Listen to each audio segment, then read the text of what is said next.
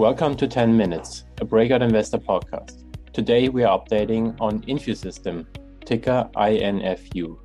Joining me today to give an update on the company is Breakout investor Aaron Warwick. First, a disclaimer no one on this call is an investment advisor, and no one is providing investment advice. This podcast is for information purposes only. Before investing in any company stock, you must do your own research. Supporting material for today's discussion will be posted on the Breakout Investor platform, which can be accessed over the app or breakout.breakoutinvestors.com. You can download the mobile app on the Android App Store or on Apple. The application and much of the research content is free. And so, to our topic, InfuSystem. Aaron, can you give us a quick update on what happened to the company in recent times? Yeah, sure, Florian. Um, so, InfuSystem had a difficult year, at least as it relates to the stock price in from about mid 2021 up until recent times. Uh, several things happened. Uh, the company has actually executed extremely well on uh, their operational and, and strategic plan. Uh, but I think the reason for the disappointing stock price is that analysts had uh, some different expectations. I would sum this up by saying that InfuSystem, up until about mid 2021, was a fairly reliable uh, cash cow. They're producing a good operating cash flow. Uh, they were consistently beating and raising on their guidance. And so there were a lot of investors that were sort of just riding that train. Uh, what happened in 2021 is that some unforeseen um, positive market, positive for Infu in the long run, positive markup market developments occurred, and InfuSystem decided to pivot to make some investment uh, in some new indications that they can offer in integration integrated therapy services.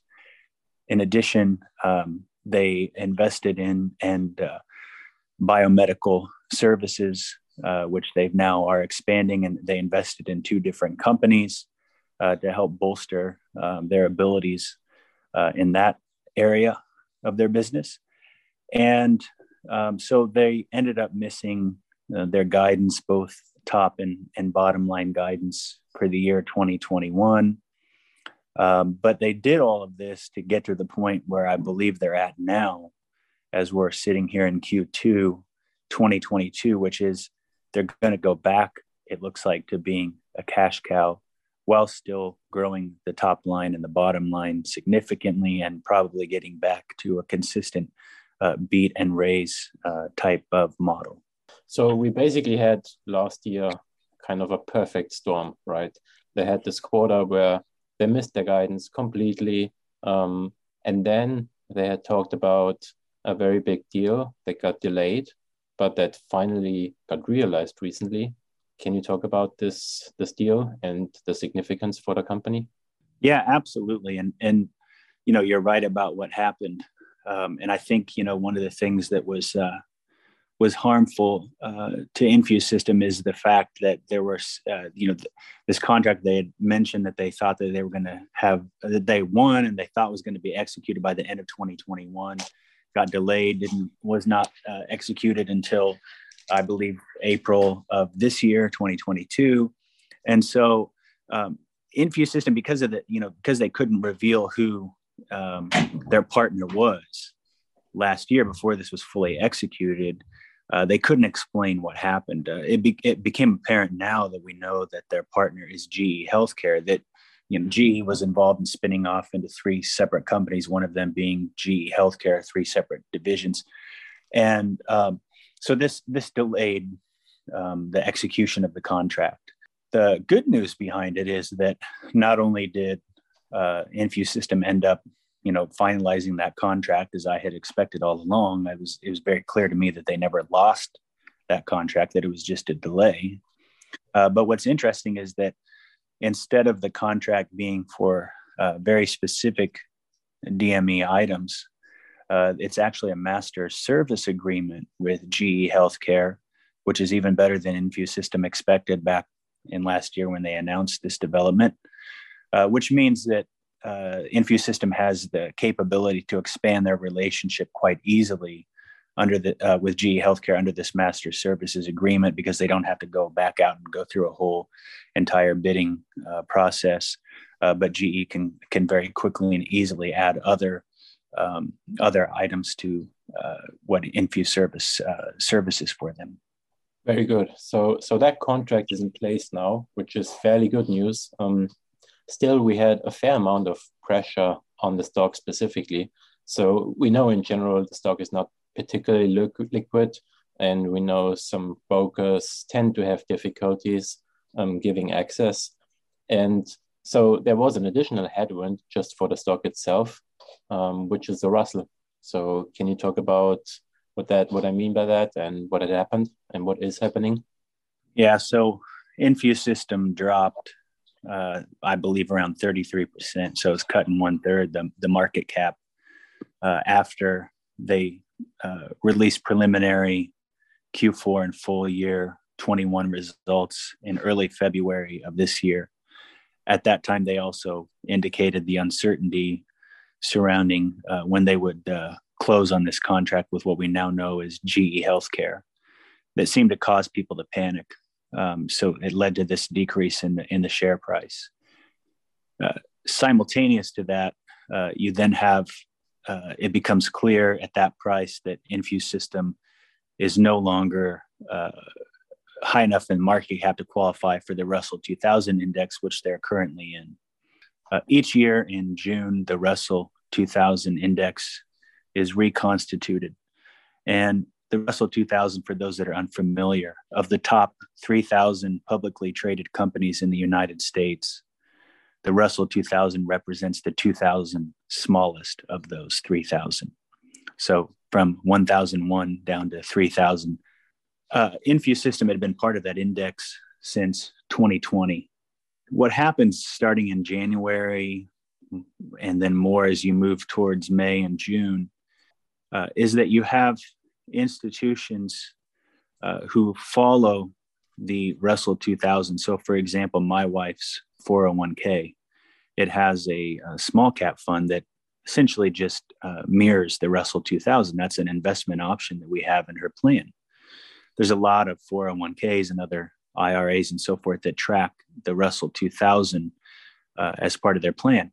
And so they have to buy and sell um, shares of these companies to follow, you know, match the Russell 2000 performance.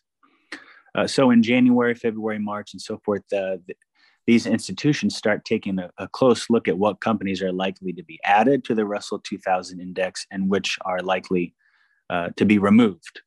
In the case of Infusystem, they realized that Infusystem was likely to be removed from the index. Uh, what these institutions then do is they hire third parties to uh, start shorting shares of Infusystem and other companies that are going to be removed from the index so that when it comes to reconstitution day you don't have these stocks completely plummet all at once you, you know this creates more order to the market uh, so this that, that, increased the selling pressure on Infusystem as you mentioned very liquid stock we saw the actually the, the exact opposite of this happen in 2020 when Infusystem uh, was added to the russell 2000 there was this tailwind that you know there was this sort of a forced buying or artificial buying you might say um, because these institutions wanted to hold Infusystem because they were going to be part of the Russell 2000. So that's been a pressure on uh, Infusystem since, you know, at least that announcement in February. Uh, it increased as we got closer uh, to May 6th, I think it was, which is the market cap cutoff for who makes the Russell 2000. And then um, the Russell 2000 starts to release uh, lists of who's going to be in, who's going to be out. You'll get some people that were late to the game that that don't think about it as much in advance. And so this has continued the the selling pressure, I believe, after the uh, after their recent earnings announcement, and that's why we saw the stock was up significantly the day after the earnings announcement, which was May 6th, the ranking day, or excuse me, the market cap day, and uh, then on Monday the stock went down significantly because I think you know we institutions started getting the list, they saw Infusystem wasn't on it, and that created the selling pressure. But uh, so that is mostly in the rearview mirror. There could be some more of that perhaps throughout May, but mm-hmm. you also have potentially Infusystem buying back some shares Uh, yeah. We won't find out about that, of course, until they announce their Q2 results, but they gave some hints on the call that that would potentially be an option for them. But nonetheless, by, by the time we get to uh, the middle part of June, that's going to be completely behind us um, in terms of the Russell 2000. The other thing I would mention is that you know, InfuSystem gets this sort of a double whammy as it relates to the Russell 2000 because in addition to the selling that's going on, you know, because they're going to be removed from the Russell 2000, you also have the Russell 2000 index itself going down significantly uh, as part of the overall market. And so InfuSystem is still part of it. So they're going down because of that as well. So, you know, a lot of selling pressure on shares over the last uh, couple of months. And that should, again, all be in the rearview mirror as we start to get into the later part of May. And, and certainly by the time we get to mid June, it should be completely behind us. And shares should be fairly free then to, um, you know, get to a fair valuation. Right. And to put some numbers on that, I have seen estimates of between 1.5 million and 2 million shares to be sold um, just because of uh, that dropping out of the Russell. And that stands against average daily volumes of 100,000 to 200,000 right? So that is a significant pressure from what is essentially price insensitive selling. And so once we have that behind us, as you said, the stock should be a little more freely and maybe even supported by a buyback from the company. And so yeah, I guess to I guess to finish this, um, if you look ahead towards the next quarters and even years, um, what are we what do we have to look forward to? Yeah, so in the near term, uh, this year, uh, the company is signaling uh, significant uh, top and bottom line growth. And so uh, uh, for the year, we're expecting, you know, roughly 20% growth in terms of their top line guidance, 15 to 20%. They said up to 118 to 123 million dollars, and then for adjusted EBITDA, they expect it to be in the range of 24 to 27 million dollars. Now, if you look at the conference call, um, that management signaled in a couple of different occasions that as part of their guidance, they assumed that there would be some more COVID disruptions, that there would be, you know, another wave of, of COVID, and or that there would be some supply chain issues, which they seem not to have experienced much of at this point and and some other contingencies that were built in there. So i think it's entirely possible as i said that that InfuSystem is going to be getting back to this beat and raise mindset. Uh, so it's possible that they'll get beyond even that $27 million uh, in adjusted ebitda. Uh, regardless i think by the end of the year you know you're going to be talking about by the end of the calendar year and their fiscal year you're going to be talking about them being on a run rate that's going to be you know significantly higher than that 27 million dollars in in adjusted EBITDA. I would expect them to be probably at 30 million or more on a run rate level as we exit uh, this calendar year.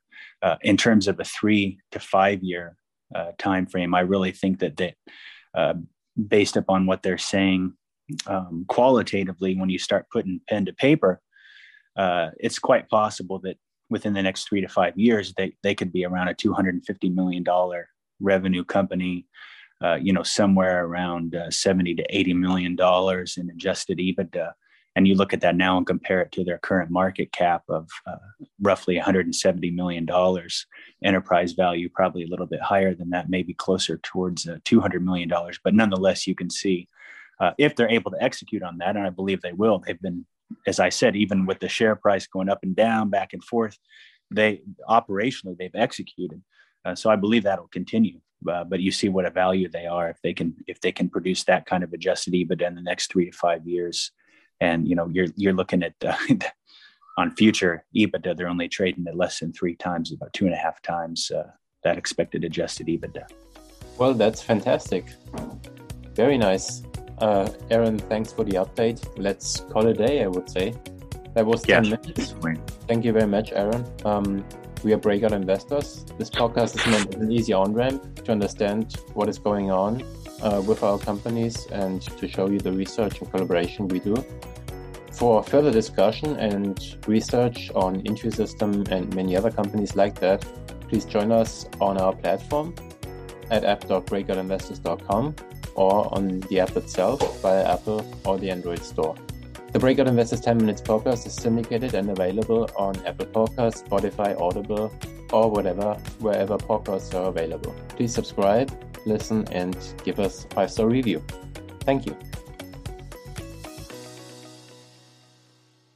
Some or all the speakers may maintain positions in the securities discussed in this podcast. The views in this podcast expressed are those of the speakers, not breakout investors. This podcast is for informational purposes only and should not be relied upon as a basis for investment decisions. Neither Breakout Investors nor any of its affiliates makes any representation or warranty, express or implied, as to the accuracy or completeness of the statements or any information presented by this podcast and any liability, including in respect of direct, indirect, or consequential loss or damage, therefore is expressly disclaimed. No one on this podcast is an investment advisor, no one is providing investment advice. Before investing in any company's stock, you must do your own research.